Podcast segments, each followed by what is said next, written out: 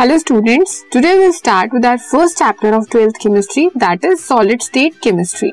अब इस चैप्टर में आपको क्या पढ़ना है? कि सॉलिड क्या है? सॉलिड कैसे बना? सॉलिड का इंटरनल स्ट्रक्चर क्या है?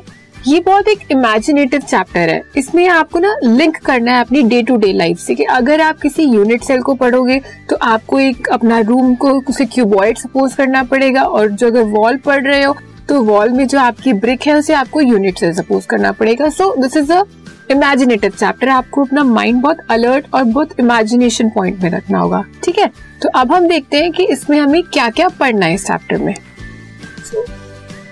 First is characteristics of solids solids की कैरेक्टरिस्टिक प्रॉपर्टीज़ क्या हैं कि आपने उसे सॉलिड क्यों बोला?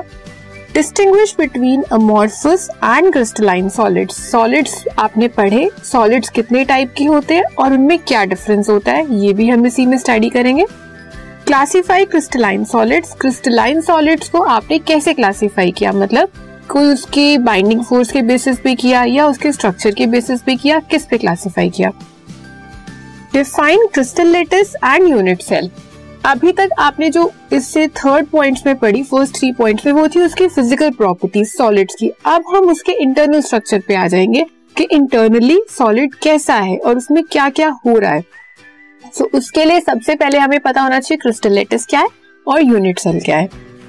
क्लोज पैकिंग ऑफ़ पार्टिकल्स अब जब आप कोई सॉलिड बना रहे हो उसके लिए आपने अरेंज किए ना उसके कॉन्स्टिट्यूएंट पार्टिकल वो कितने क्लोजली हुए कितने एफिशिएंटली हुए वो सब देखना है हमें इसमें। Next is different types of voids and close pack structures अब वॉइड्स क्या होता है? एम्पिटी स्पेस के आपने जब पार्टिकल्स या आयंस या एटम्स जिसका भी हमारा सॉलिड है, उसे आपने अरेंज किया, उसके अंदर कहीं कहीं कोई कोई जगह रह गई तो उसे आपने क्या बोला? वैकेंट स्पेस और वॉइड्स अब वो कितने टाइप का है, किस तरह से बन रहा है, वो सब हम डिटेल में स्टडी करेंगे.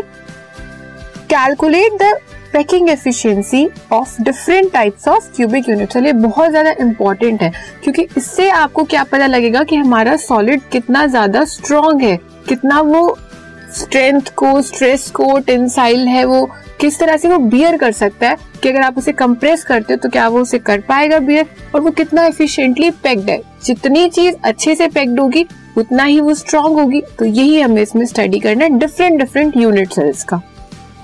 Next is imperfection in solid अब सॉलिड आपका बन गया। सॉलिड की फ़िज़िकल प्रॉपर्टी भी आपने देख ली, उसका इंटरनल स्ट्रक्चर भी स्टडी कर लिया। अब हम उसके अंदर डिफेक्ट्स देखेंगे। डिफेक्ट्स और इम्परफेक्शन मतलब वो आप मैनुअली भी ऐड कर सकते हो और वो नेचुरली भी हो सकते हैं। आपने सॉलिड को सनलाइट में रखा। सनलाइट में रखने से सॉलिड में अगर उसके इंटरनल स्ट्रक्चर में कुछ चेंज आ रहा है तो कैसे हम स्टडी करेंगे, वो सब इसमें देखेंगे। और अगर मैनुअली आपने किया सॉलिड को खुद से हीट किया, उसके अंदर कोई इम्प्यूरिटी डाली तो वो सब भी हम इसी में स्टडी करेंगे। Next is electrical and magnetic properties of solids कि जब आपने अपने सॉलिड को किसी इलेक्ट्रिक फ़ील्ड के इन्फ्लुएंस में रखा या किसी मैग्नेटिक फ़ील्ड के इन्फ्लुएंस में रखा तो हमारे सॉलिड पे क्या इफ़ेक्ट हुआ, वो देखेंगे। ठीक है?